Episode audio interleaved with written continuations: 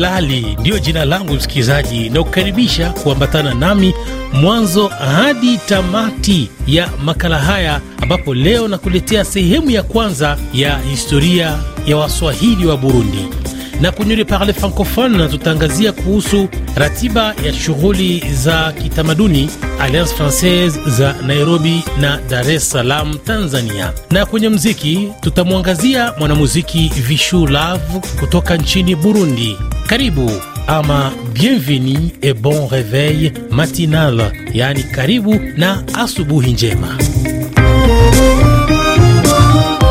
Na msikilizaji wa RFI Kiswahili, hapa nipo Buyenzi. Buyenzi uh, ni moja miongoni mwa mitaa ya jiji la Bujumbura, barabara ya tano. Hapa niko pamoja na mzee Anzuruni, ni mzee maarufu sana na ni moja miongoni mwa wajuzi wa historia za Waswahili hapa nchini Burundi. Mzee, karibu.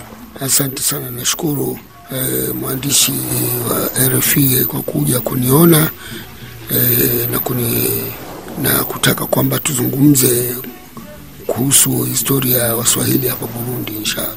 Naam, hebu kwa muhtathari tufahamishe chimbuko la Mswahili wa Burundi.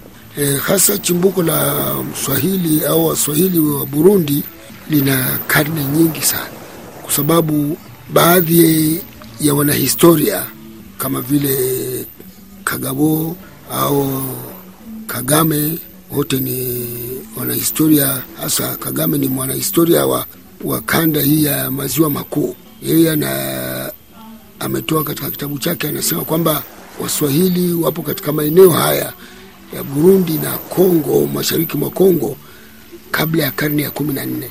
E, wao walikuja wengi kutokea upande wa Tanzania kwa leo, ambayo wakati huo ilikuwa haijawa na jina, maana watu walikuwa wakikaa tu, na hasa maeneo ya pwani ya, ya bahari ya Hindi ndio walikuwa viongozi, hasa mwenye mkuu ndio alikuwa ameandaa utaratibu wa kueneza mautawala yake, akaweka kambi kama kiongozi wake wa utawala.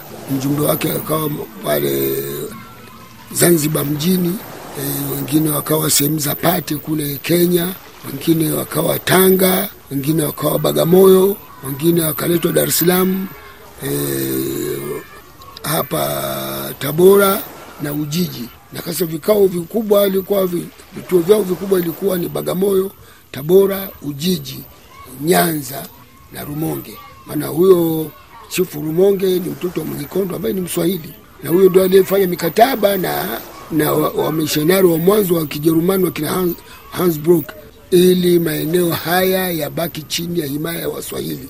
Maana takriban pasenti mia moja ya Waswahili walioingia mwambao huu walikuwa ni Waislamu tu.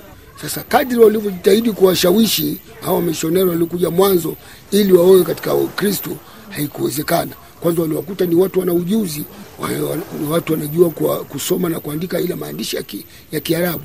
Kwa hiyo walipoona kwamba hawa hawawezekani, ndipo walipoamua kwamba wabaki katika maeneo haya ya huku ili wasipande huko milimani wakwenda kuwashawishi watu wengine kuingia katika, katika Uislamu.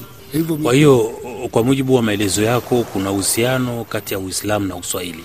Ndio, kwa sababu Waswahili wote waliokuja hapa pasenti mia moja na waliokwenda mashariki mwa Kongo walikuwa ni Waislamu. Kwa hiyo ndio hata wakoloni wakachukua kwamba Uswahili ni Uislamu mm.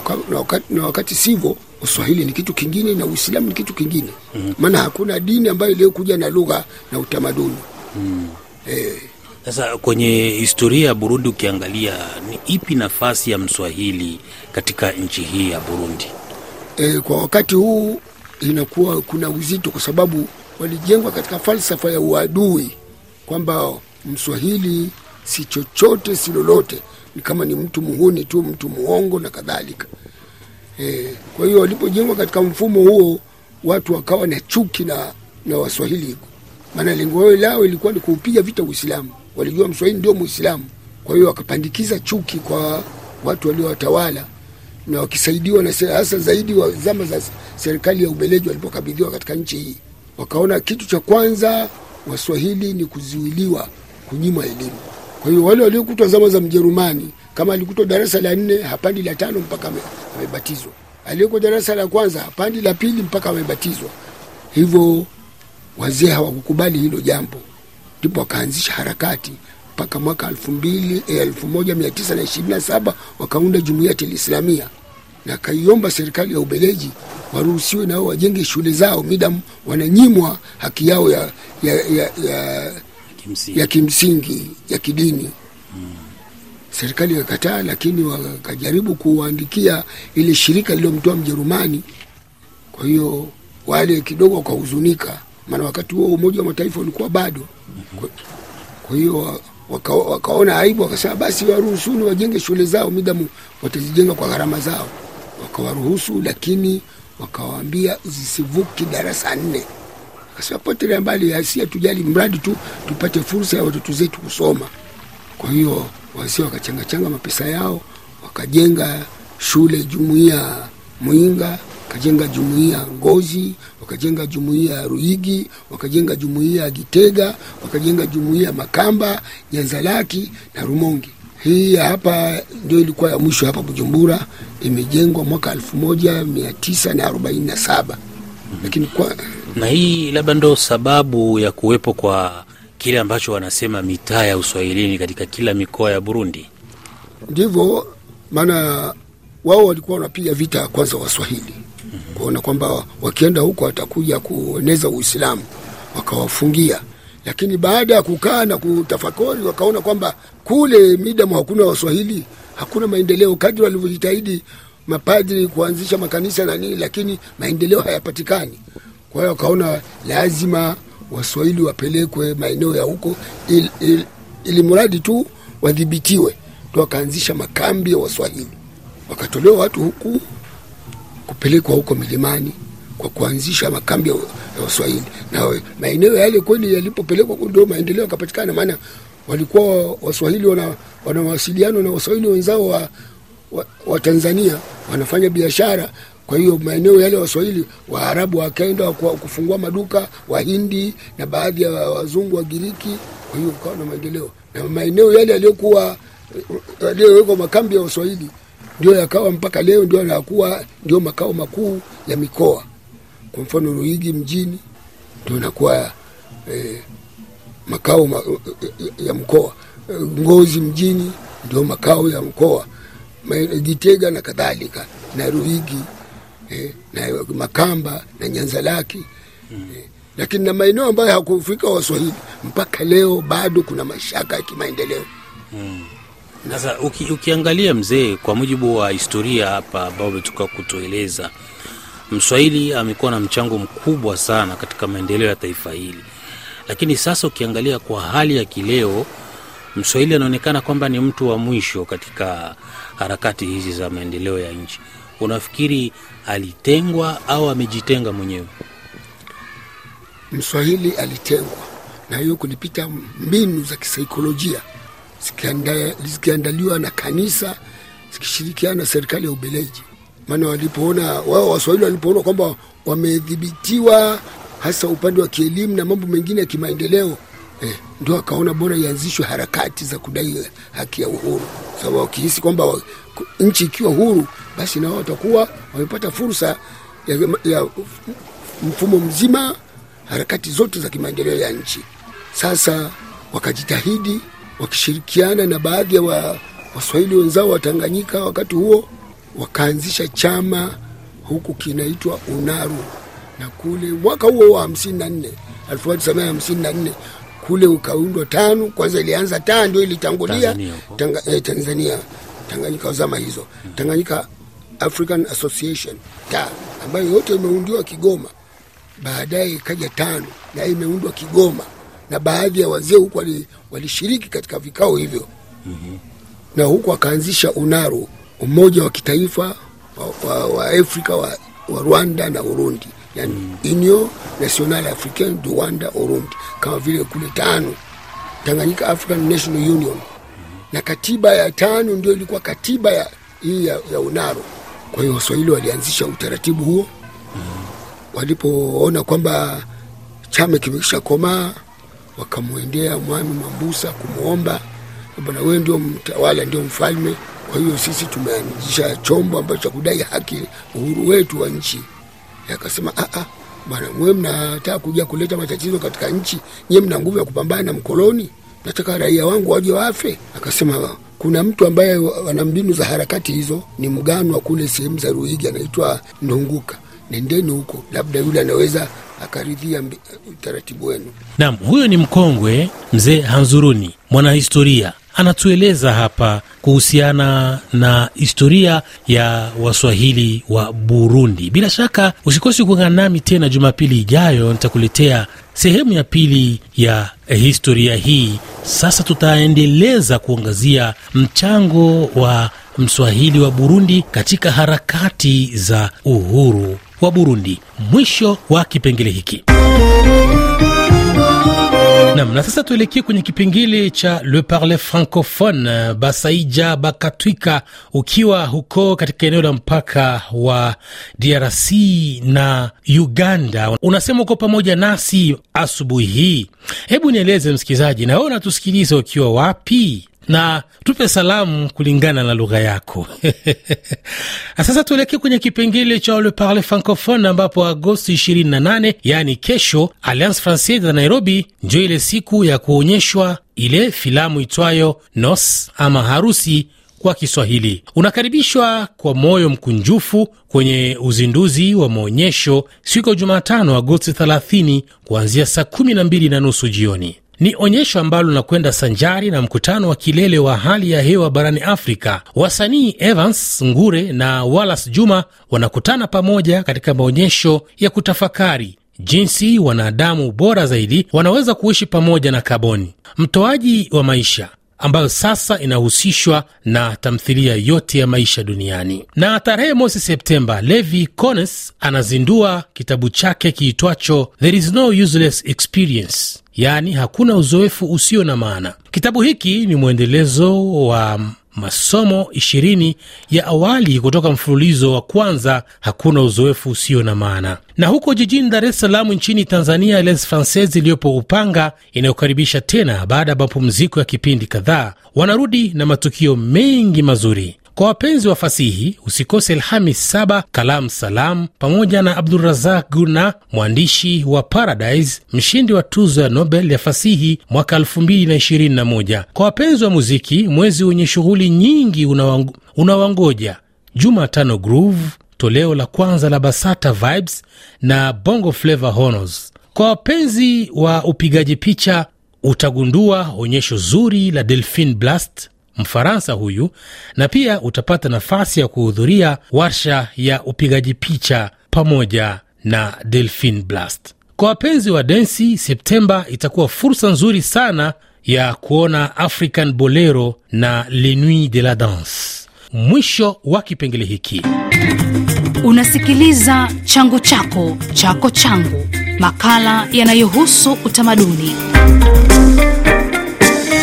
Matangazo haya yanaendelea kukujia moja kwa moja kutoka jijini Nairobi nchini Kenya. Juma Ali, ukiwa hapo Arusha Mianzini, unasema uko sambamba nasi asubuhi hii ukiwa pamoja na Kija Haji na Rabana, lakini pia Mama Kija, na unasema salamu nyingi sana kwa watu wa Kanairo, yani Nairobi. Prefet Albert, ukiwa kule Lemera Kutagimiazi Kifulero hiki unasema mwajiandaa kwa kuanza shughuli za masomo. Tresor ukiwa Bujumbura kule nchini Burundi unasema mwaramutse Kirundi hiki.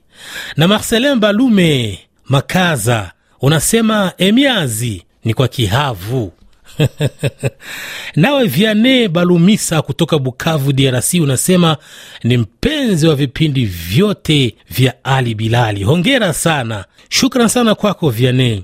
Nawe Mumbere Valeri, mdau mkubwa wa RFI Kiswahili, ukiwa hapo Butembo Chaberecha, yaani habari za asubuhi kwa Kinande. Na sasa tuelekee kwenye kipengele cha muziki, na leo tuelekee huko jijini Bujumbura nchini Burundi. Tunamzungumzia mwanamuziki Vishu Love ambaye ni miongoni mwa wanamuziki wanaofanya vizuri katika tasnia hiyo nchini humo. Yeah.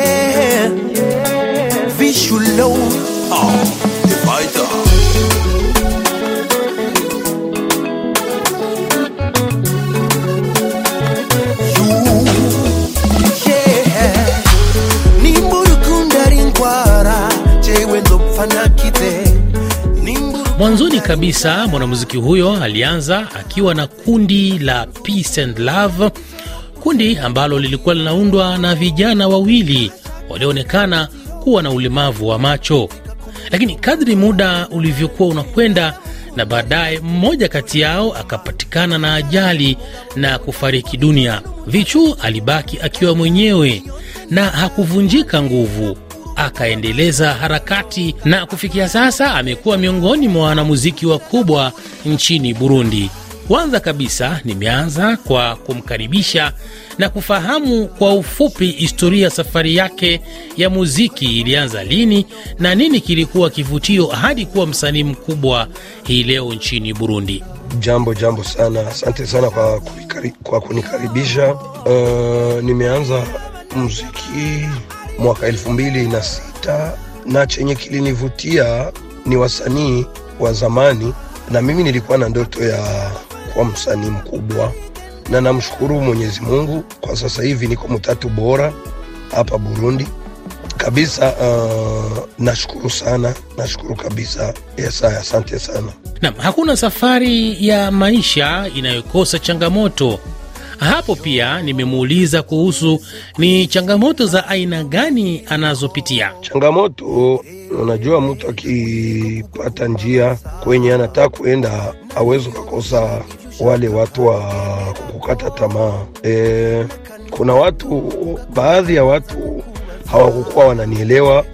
E, ninabaniwa sana, sijui ni kama nilikuwa na ulemavu wa macho, ndo maana walikuwa wananibania, lakini nashukuru Mwenyezi Mungu, naona ndo hizo changamoto zenye napita, lakini kutokana na kipaji Mungu, Mungu alinipa, naona, naona niko naendelea vizuri kabisa na mwishowe e, nimemshukuru kwa muda wake na kumtakia mafanikio mema katika safari yake ya muziki. Asante sana, na mimi ni kushukuru sana mtangazaji Ali Bilari.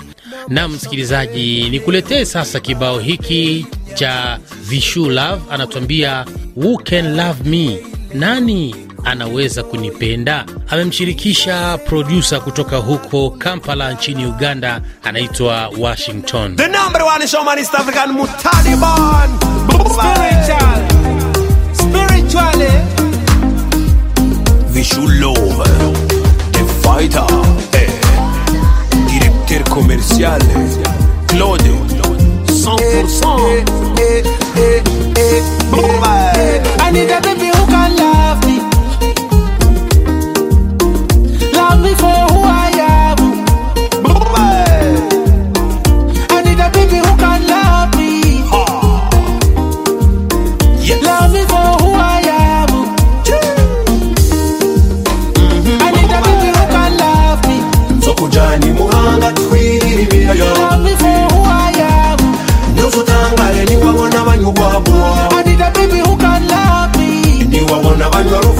Sou o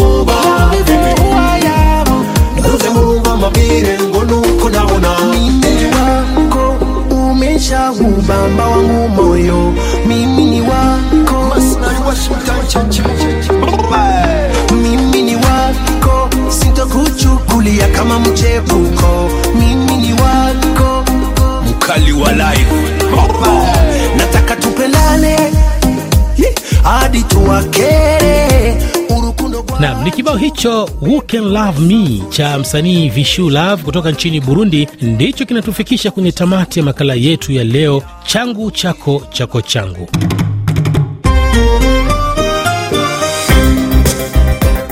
Usikosi kuungana nami juma lijalo, nitakuletea sehemu ya pili ya makala haya kuhusu historia ya mswahili wa Burundi na hasa kuangazia mchango wake katika harakati za uhuru. Mimi naitwa Ali Bilali, nikutakie asubuhi njema. N'oublie pas qu'on ensemble. Usisahau kwamba tuko pamoja.